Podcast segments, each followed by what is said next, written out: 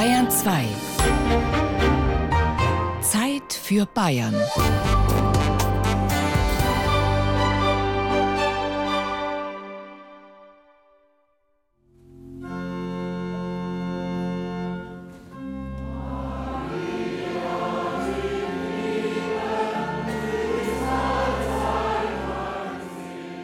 Ein Samstag im kleinen Ort Eckartshausen, einem Ortsteil von Werneck im Landkreis Schweinfurt.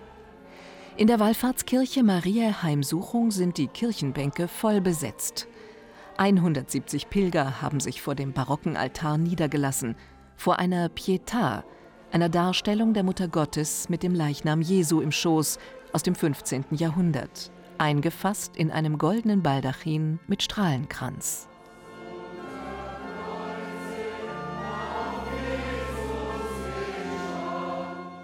Bevor sie sich auf den 20 Kilometer langen Weg machen, nach Arnstein im Landkreis Main-Spessart, singen die Pilger noch ein Marienlied. Auch zwei evangelische Christinnen singen mit, Marlies aus Würzburg und Karin aus Ochsenfurt. Das finde ich eigentlich auch schön, weil es gibt wirklich schöne Marienlieder. Doch, wirklich. Die singen wir gerne. Ich singe auch gern die Lieder. Gefallen mir sehr gut. Die beiden Protestantinnen pilgern gern. Nicht das erste Mal nehmen sie an einer Marienwallfahrt teil. Warum darf eine evangelische Christin nicht mit zur Marienwallfahrt? Ich gehe zur Wallfahrt, um mir Kraft und Ruhe zu finden. Und das Beten können beide gleich. Wo ist das katholische Kreuz oder wo ist das evangelische Kreuz? Ich finde, es tut gut. Es ist besinnlich. Man ist mal wieder kritisch sich selbst gegenüber. Maria ist so selbstverständlich wie die Dreifaltigkeit auch. Sie ist da, ich bete sie auch an, aber sie spielt jetzt nicht die große Rolle. Oder nicht nur die Rolle, sie gehört einfach dazu.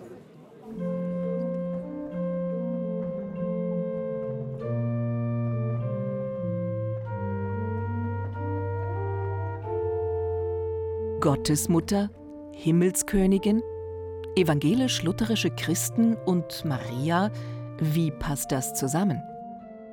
Also mir fehlt Maria nicht. Mutter Gottes, die Himmelskönigin, das ist jetzt was mir als evangelischer Frau ganz fremd ist. Mein Gottesbild ist so umfassend, dass ich nicht noch neben Gott Vater und Jesus Christus und dem Heiligen Geist eine mütterliche Gottesfigur brauche. Gisela Bornowski ist Regionalbischöfin von Ansbach-Würzburg. Ihr Kirchenkreis zählt 400.000 evangelische Christen. Während diese in Westmittelfranken die Mehrheit stellen, ist Unterfranken Diaspora.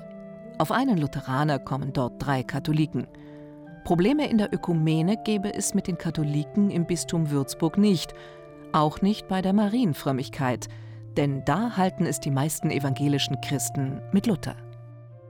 Maria ist für uns auch eine Heilige, aber in dem Sinn, dass sie Vorbild im Glauben ist. Also Luther hat ja da auch sich so geäußert, dass er gesagt hat, in dem Magnificat, wo die Maria dieses wunderbare Lied singt, dass Gott sie in ihrer Niedrigkeit angenommen hat. Das ist ja für Luther ein Zeichen, dass Gott den einfachsten Menschen, den niedrigsten Menschen annimmt, um ihn zum Werkzeug zu machen für seine Sache, für den Bau des Reiches Gottes in der Welt. Da ist die Maria eine ganz besondere Person, denke ich, die Gott wirklich in Dienst genommen hat.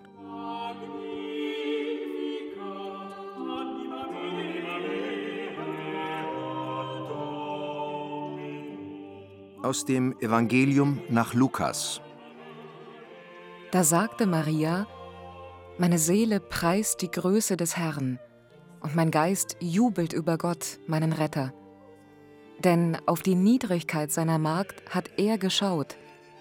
Siehe, von nun an preisen mich selig alle Geschlechter, denn der Mächtige hat Großes an mir getan, und sein Name ist heilig.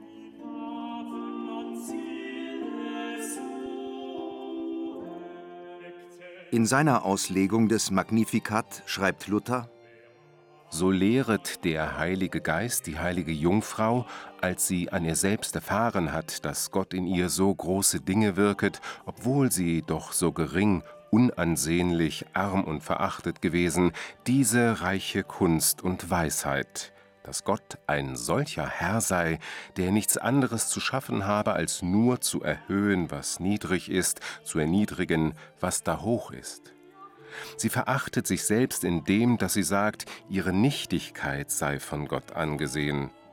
Darum, wer sie recht ehren will, muss sie nicht allein sich vorstellen, sondern sie vor Gott und weit unter Gott stellen. Maria will nicht, dass du zu ihr kommest, sondern durch sie zu Gott. Sola fide, sola scriptura, sola gratia. Nur durch den eigenen Glauben und durch das Studium der Heiligen Schrift erlangt man das Seelenheil. Und das nur durch die Gnade Gottes allein. Luthers Lehre breitete sich auch in Teilen Frankens schnell aus. Vor allem die freie Reichsstadt Nürnberg erwies sich als Vorreiterin für den neuen Glauben. Erstes Zeugnis eines eigenständigen fränkischen Luthertums ist die Brandenburg-Nürnbergische Kirchenordnung von 1532, die die lutherische Lehre verständlich und verbindlich machte. Auch in den Markgraftümern Ansbach und Kulmbach-Bayreuth setzte sich die Reformation durch. Dr. Frank Kleinehagenbrock, Luther-Experte der Universität Würzburg. Diejenigen, die sich der Reformation zuwandten, stellten sich eben gegen den Kaiser, hatten eigene politische Interessen, die sie durchsetzen wollten. Etwa kleinere Territorialherren im Umfeld etwa der Fürstbischöfe von Würzburg, da die Ritter, die eben auch den Einfluss des Bischofs in ihrem Gebiet loswerden wollten, weil es da ältere Herrschaftskonkurrenzen gab. Und die Reformation war ein nützliches Mittel, sich gegen den Bischof zu stellen und eigene Interessen durchzusetzen. Deswegen ist Reformation immer als territoriales Ereignis zu sehen. Auch im Hoheitsgebiet der Fürstbischöfe von Würzburg setzte sich die Reformation fest. Historiker schätzen, dass bis zum Ende des 16. Jahrhunderts 1/3 der Bevölkerung zum Luthertum konvertiert war. Ein Jesuit berichtete seinem Ordensgeneral: Die Irrlehre hat den Katholiken in Franken kaum noch weniges übrig gelassen. Die adeligen Domherren leben in Würzburg in größter Ungebundenheit. Die Stadt ist von den falschen Glaubenslehren überschwemmt. Der Klerus ist mehr militärisch als geistlich und voll von Lastern. Der Adel ist hier zahlreich, aber man zählt darunter nur noch 3 oder 4 Katholiken.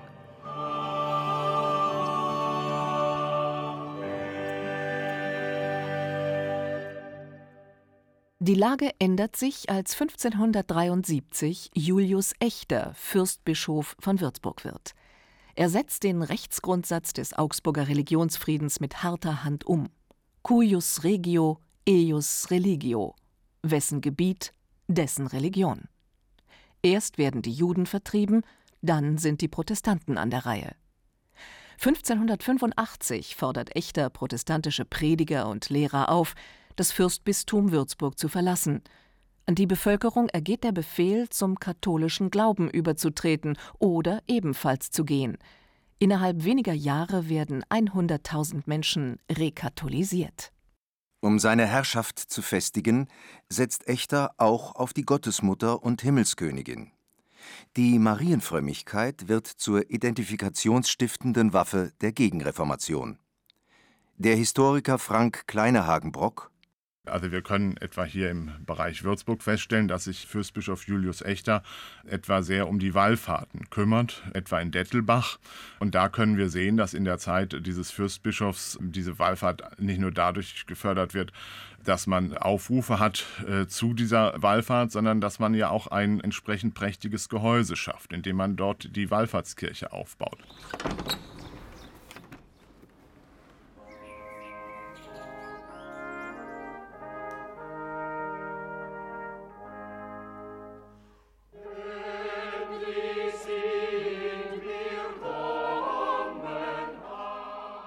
Dettelbach liegt im Landkreis Kitzingen, etwa 10 Kilometer östlich von Würzburg. Hier befindet sich, oberhalb in den Weinbergen, die Wallfahrtskirche Maria im Sand. Das prachtvolle Kirchengebäude im spätgotischen Stil beherbergt eine handgeschnitzte Pietà, Anziehungspunkt für Wallfahrer seit 500 Jahren. Messner Peter Bier: Die Pietà oben hier, die steht jetzt an der Stelle, wo früher eigentlich der Bildstock draußen in der Flur gestanden war. Und dann später ist dieser Gnadenaltar draufgesetzt worden, ja. Und Wallfahrer, die ziehen also in aller Regel ein mit ihrem Priester, ja, und umrunden dreimal den Gnadenaltar. Manche kommen nur am Maria Schmerz, manche am Maria Himmelfahrt. Und dann geht es dann teilweise im Stundentakt. Die ziehen ein und manchmal ist ein wunderbarer Gegenverkehr auf dem Wallfahrtsweg. Ja. Da kommen Gruppen so mit Blasmusik und spielen dieses Lied und die anderen ziehen aus und spielen dagegen. Ne. Also es ist schon interessant. Das bewegt bei mir im Herzen jetzt nichts, macht mich jetzt nicht irgendwie spirituell frommer durch den Anblick dieses Marienbildes. Ich bin dazu sehr Lutheraner und meine Frau, die mit zweiten Vornamen Maria heißt, das ist die Maria, die mir wichtig ist. Ulrich Vogel ist nur selten in der Marienwallfahrtskirche. Der evangelische Pfarrer von Dettelbach hat hier in den vergangenen Jahren die Einführungen von mehreren katholischen Kollegen erlebt. Die Fluktuation mache die ökumenische Arbeit nicht leicht, meint er. Da hatte ich manchmal den Eindruck, dass ich teilweise mehr auf die katholische Seite zugehen musste als andersrum, weil der Ort hier sich ganz stark als katholischer, traditioneller Ort auch empfindet. Hier reden die Leute von ihrer Kirche. Und ganz am Anfang, das habe ich gemerkt, nur ein ganz kleines Signal, hieß es der Stadtpfarrer von Dettelbach. Und das war natürlich der katholische Pfarrer. Die evangelische Kirche war immer so ein bisschen, auch vom Gebäude her, halt schwer erkennbar. Am Anfang dachte ich, oh, das könnte das Feuerwehrhaus sein, hat einen kleinen Turm dran und eine Glocke, aber ansonsten nicht sehr auffällig. Nur jeder 5. Christ in Dettelbach ist evangelisch. Die katholische Prägung ist vor allem Ergebnis der Wallfahrt, die Julius Echter maßgeblich unterstützte, durch den Bau der Wallfahrtskirche. Maria im Sand ist Ziel von jährlich rund 80 Wallfahrten. Ich bin sicher, dass viele Leute auch den Kopf schütteln, wenn sie gerade in den Sommermonaten wieder ganz viele Wallfahrten sehen. Aber wenn man in die Gesichter der Menschen sieht und sieht, was ihnen diese Wallfahrt bedeutet, warum soll ich da ein Urteil drüber fällen? Ich glaube, das hat ganz viel auch mit persönlicher Prägung, mit religiöser Sozialisation zu tun. Aber für mich ist der Heilszweck nicht der, an einem Ziel anzukommen, wo ich dann die Maria verehren würde.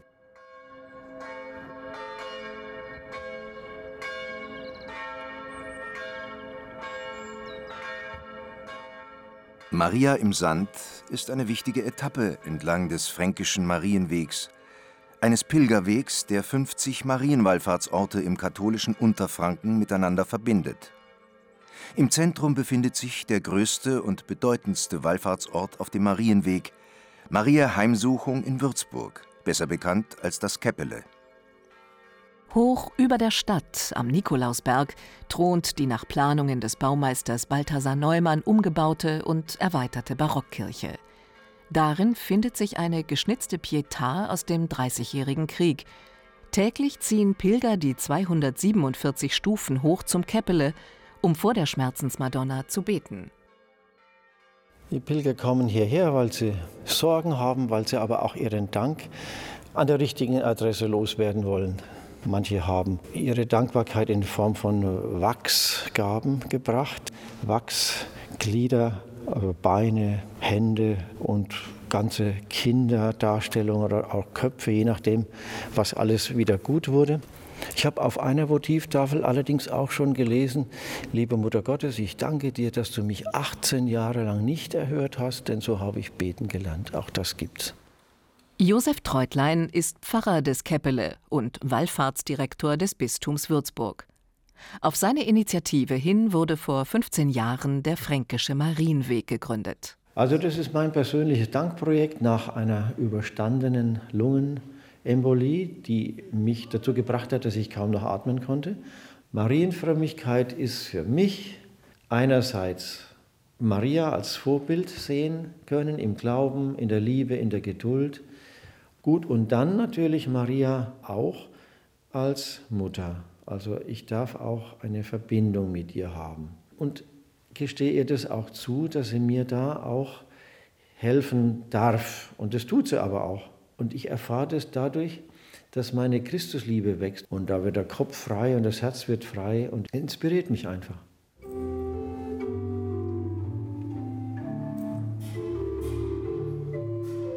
Bildstöcke am Wegesrand, Marienkapellen in Wald und Flur, Madonnen an den Hauswänden.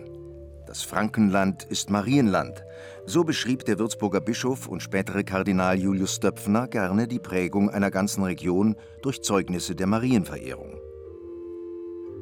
Zentrum dieser Marienfrömmigkeit ist Würzburg, mit seinem Käppele, dem Marienberg und vor allem der Marienkapelle, einer der schönsten gotischen Hallenkirchen Bayerns, mitten im Herzen der Stadt, am Würzburger Marktplatz. Von der Turmspitze grüßt seit dem 18. Jahrhundert eine 3,5 Meter hohe vergoldete Madonna. Und das Glockenspiel am Mittag schlägt die Melodie zum wohl beliebtesten Marienlied Frankens, O himmlische Frau Königin.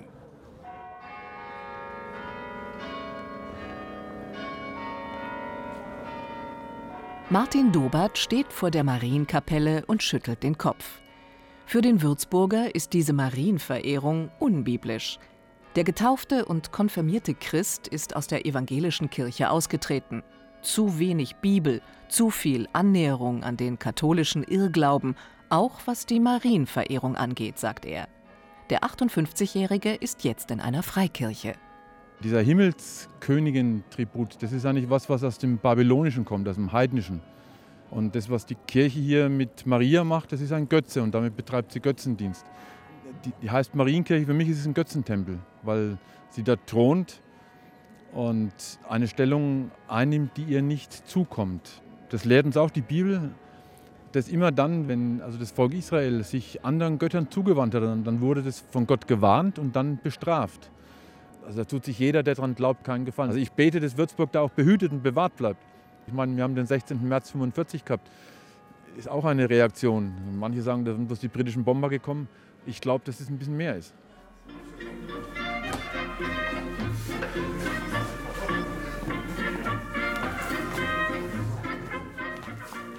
Zehn Kilometer südlich von Würzburg, in Giebelstadt, macht sich der evangelische Pfarrer Thomas Kohl Gedanken zu Maria. Der passionierte Trachtler ringt mit sich. Sein Trachtenverband ist eingeladen worden nach München. Zum großen Jubiläum 100 Jahre Patrona Bavariae. Maria, die Schutzpatronin Bayerns. Ganz konkret stellt sich für mich halt so diese Gewissensfrage, wie gehe ich damit um? Kann ich da jetzt einfach hingehen? Kann ich da jetzt unbefangen mitfeiern? Ob ich dann sozusagen damit leben kann, auch so innerlich, wenn ich sagen kann, okay, das ist jetzt wieder so eine ja doch rein katholische Veranstaltung, komme ich da vielleicht auch irgendwo mit vor, weil sie ist ja für ganz Bayern als Schutzpatronin ausgerufen worden und Bayern besteht halt doch aus weiteren Landesteilen, ja, auch wo viele evangelische und mittlerweile auch viele Menschen ohne Bekenntnis oder andere Religionen leben. Wie gehen wir mit so einem Phänomen um? Um Antworten auf diese Fragen zu erhalten, hat Pfarrer Kohl eine Einlage eingereicht an die Landessynode der Evangelischen Kirche in Bayern. Wie können wir da aufeinander zugehen? Ist Maria etwas Verbindendes oder ist Maria eher etwas Trennendes, auch heute noch? Und das ist eine Sache, die sicher spannend ist, mal zu klären. Und ich wünsche mir einfach, dass die Landeskirche da an der Stelle auch zu diesem Jubiläum, das ja auch ganz Bayern betrifft, vielleicht auch ein theologisches Wort, ein theologisch verbindendes Wort finden kann.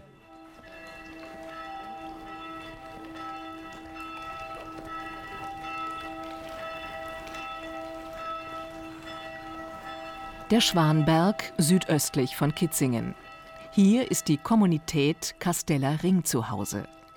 32 Schwestern leben hier nach den Regeln des heiligen Benedikt. Es ist eine evangelisch-lutherische Kommunität und Maria hat dort einen festen Platz. Zwei Marienfiguren sind in Kapellen zu finden und in der Michaelskirche hängt eine Ikone der Gottesmutter.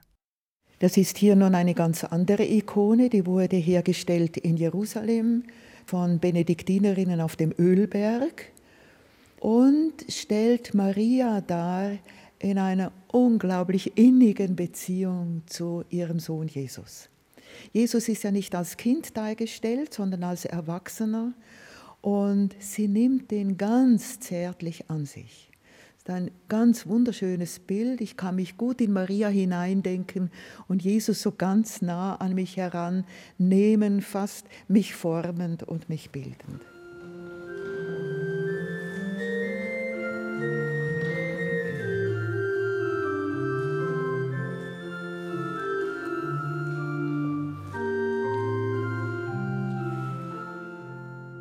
hat ja auch etwas mit dem Gemüt zu tun. Also da ist eine Frau, die hat was gewagt. Ach, die muss man feiern, an die muss man denken. Maria ist ein Mensch, an den wir uns anlehnen können, ein Mensch, der Glaube gewagt hat und Hingabe gewagt hat und nicht erst gefragt hat, was bringt es mir und schaffe ich das? Die offen gelebt hat für auch Neues, für Überraschendes. Und das wünsche ich mir für unsere Gemeinschaft natürlich auch. Für Schwester Ruth ist Maria ein Bindeglied für die christlichen Konfessionen. Das ist, glaube ich, etwas, was konfessionsübergreifend ist. So zu sehen, das ist ein Mensch, die Maria, die offen gelebt hat, die Überraschendes zugelassen hat. Und ohne das kommen wir heute in unserem Christsein nicht mehr aus. Ob jetzt das Überraschende die anderen Religionen sind, offen zu sein, wo kommt Christus zum Zug? Ich denke, das ist die Mitte, das ist das Entscheidende.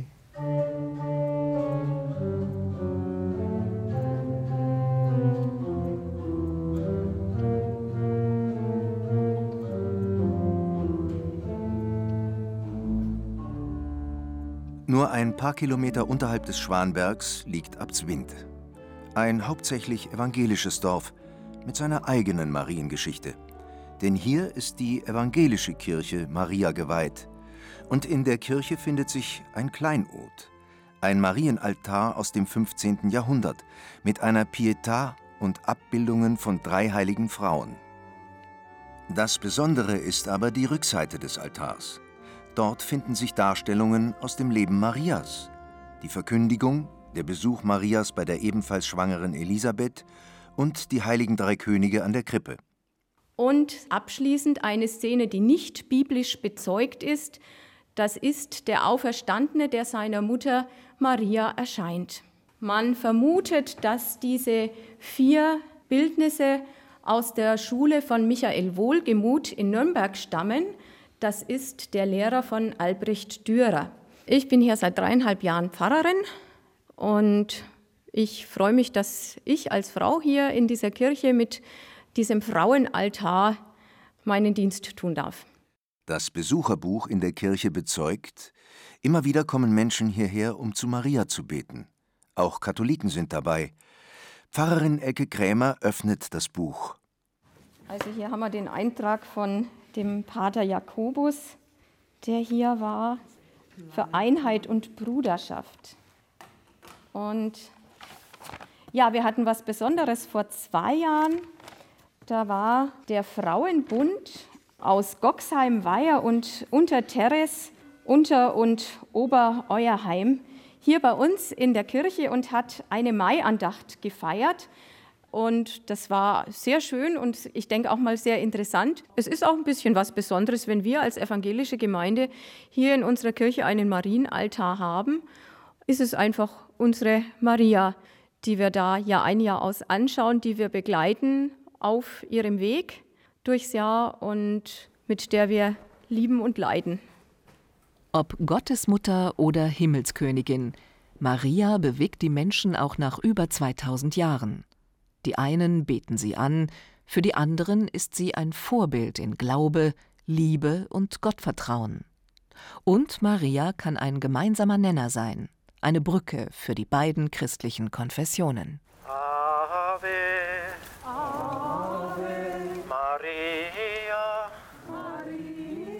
Zurück auf dem Fränkischen Marienweg.